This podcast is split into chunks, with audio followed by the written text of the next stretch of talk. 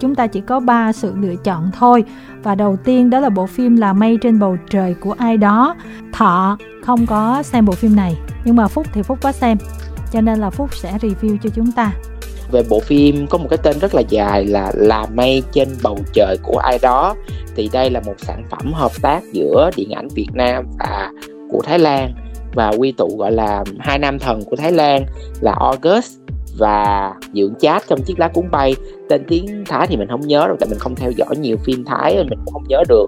Nhưng mà nếu mọi người đã từng coi những cái phim trước thì mọi người sẽ biết hai diễn viên này ha. August thì cũng từng đóng trong Vinac tức là ngôi đền kỳ quái phần đầu tiên. Ngoài August thì còn có James James cũng đóng trong uh, ngôi đền kỳ quái và có một khách mời cũng khá là đặc biệt của điện ảnh Thái đó là Dom Bakon Lum thì anh này là một diễn viên và là một ca sĩ rất là nổi tiếng bên Thái luôn cũng đóng vai khách mời. Thì phim xoay quanh một cái cô gọi là Ricky tiểu thư do Ngọc Lan Vi đóng mới cái mong ước là đi qua bên Thái Lan để mà được ăn tối với lại um, thần tượng của mình là Park do dưỡng Chát đóng trong cái ngày sinh nhật của mình. Tuy nhiên thì cô này bất ngờ gặp được một cái anh chàng chạy xe ôm do August đóng và giữa hai người có một cuộc hành trình với nhau. Và cái nhân vật cô này là theo kiểu là bên ngoài thì rất giàu, gia đình giàu có, nhưng mà bên trong thì bị nghèo về cảm xúc, thiếu tình thương của gia đình, rồi là mong muốn được, gọi là, khám phá thế giới. Kịch bản là như vậy thôi thì nó cũng không mới lắm và cái cách thể hiện của bộ phim này cũng không có đến nơi đến chốn tức là tất cả gần như các phần trong phim này đều không được đầu tư về cả quay phim, về cả diễn xuất đều thể hiện được cái sự non tay trong cách làm. Và đây là bộ phim đầu tay của một đạo diễn trẻ Thái Lan luôn.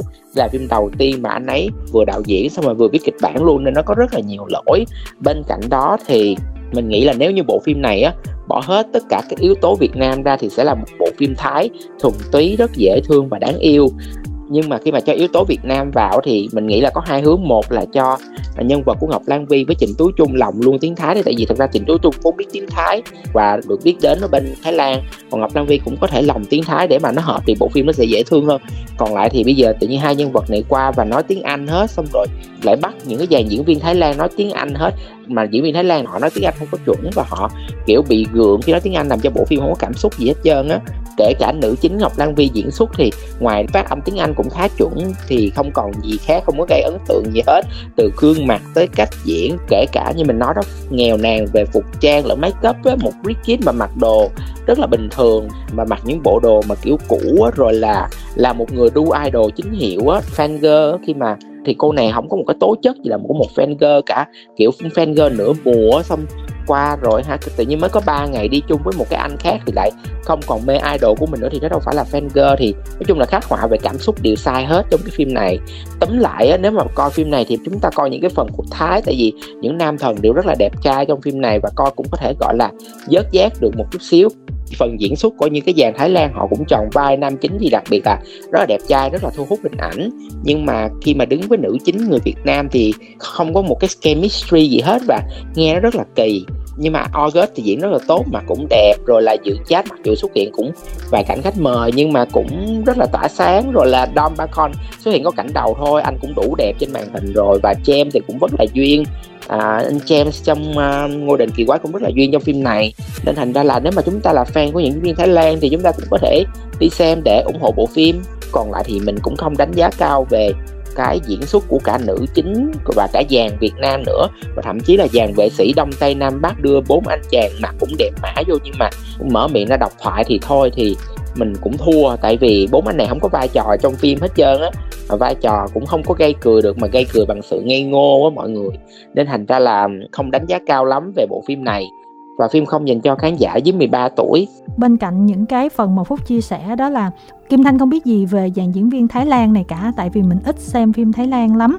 Nhưng mà tìm hiểu thì biết là các bạn này cũng có tên tuổi đó, không phải là quá ghê gọi là hàng đầu ở bên đó nhưng mà cũng là những người có tên tuổi. Khi mà Kim Thanh xem thì thấy là bạn đóng vai chính là August Vachiravich á. Do cái vai của bạn, cái phần kịch bản của bạn thì nó chỉ vậy thôi, mình cũng không đòi hỏi được. Nhưng mà rõ ràng là bạn diễn xuất được. Nhìn bạn ở bên ngoài nè, trên hình poster, chụp ạt đồ này nọ luôn, thì mình thấy bạn cũng đẹp. Nhưng mà đẹp kiểu đó thì không có thiếu. Ở Việt Nam cũng rất nhiều người đẹp mà đẹp hơn vậy cũng có nhưng mà rõ ràng trong phim khi mà bạn đóng cái vai bạn hóa thân vào nhân vật á, thì nó lại có một cái sức hút khác đối với kim thanh. Tức là mình xem cái bộ, mình có cảm tình ngay với bạn này luôn. Bạn diễn bằng mắt cũng rất là tốt, rất là dễ thương. Và yếu tố mà lôi kéo kim thanh để xem hết cả bộ phim này mà không phải về giữa chừng là được xem bạn này.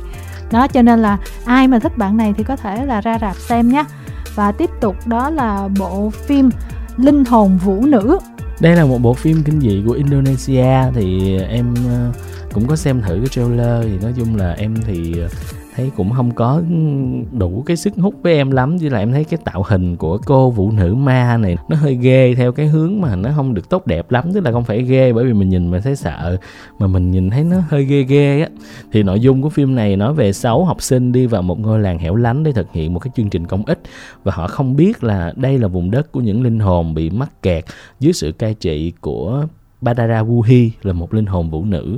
Nội dung thì cũng không biết nói gì thêm cho nên em nghĩ là mình không biết là những cái fan của ờ, thể loại kinh dị mà thích, kiểu, mà khi đến khám phá một cái gì đó thì sẽ có cái một con ma hù mình và sau đó mình sẽ khám phá hiểu hơn về câu chuyện của cái linh hồn đó.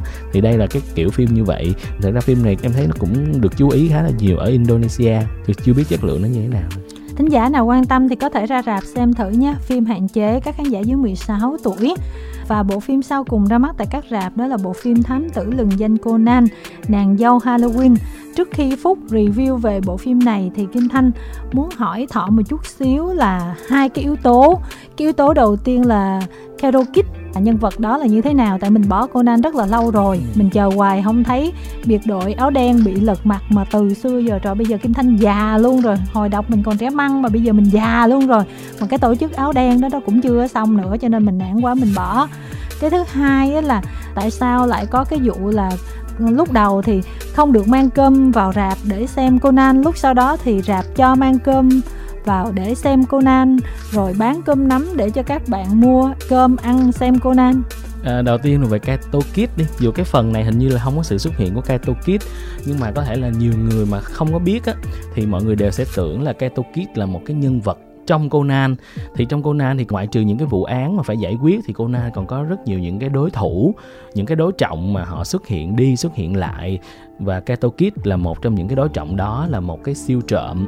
Conan chưa từng bắt được tức là trong những cái vụ án của Kato Kid mà gửi cái thư mời đến những cái nơi để anh sẽ đến anh lấy bảo vật đó anh đẹp trai đó hả? siêu trộm ảo thuật gia đó. Ừ, thì rồi, nếu mà những biết. cái vụ án đó mà nếu mà Conan xuất hiện thì Conan chỉ cùng cảnh sát ngăn chặn được nó xảy ra thôi chứ chưa từng bắt được Kato Kid nhưng mà Kato Kid không phải là một nhân vật xuất hiện bắt đầu trong Conan Kato Kid được tạo ra từ trước khi Conan ra đời là một cái dự án truyện tranh riêng của tác giả Gosho Yama từ năm 1987 ông dựa theo hình tượng của siêu trộm Lupin, nên tạo ra cái Kid cũng có một cái người hỗ trợ và cũng có một cái đời sống riêng. Anh này chỉ là một cái học sinh trung học thôi, nhưng mà bộ truyện thì ờ, có vẻ như không được tác giả hào hứng lắm. Tức là tác giả tạo ra xong rồi tác giả chán, ra được hai tập xong rồi ngưng. Tức là từ năm 87 đến bây giờ là năm 2022 thì cái số tập của Kaito Kid nó chỉ có 5 tập truyện thôi trong khi Conan đã hơn 100 tập rồi. Sau này đến năm 94 khi mà Conan được tạo ra thì tác giả mới nghĩ ra cái việc là đem Kato Kid làm thành một cái đối trọng trong cái thế giới của Conan nó giống như là vũ trụ thôi còn cái chuyện mà bán cơm thì em nghĩ đây là một cái hình thức để quảng bá của bên nhà phát hành phim thôi. Tại vì trong những cái bình luận những cái comment về Conan khi mà phần này chiếu á, thì có người nói là tiếc là lần này coi Conan thì không có được ăn cơm giống như ở nhà.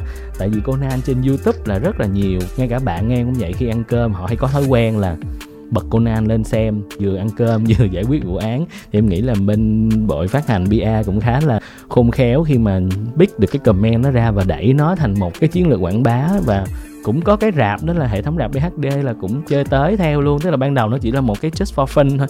Mà bây giờ rạp này đã công bố là chỉ tại rạp đó bạn có thể mang cơm đến ăn nhưng mà chỉ mang cơm trắng thôi.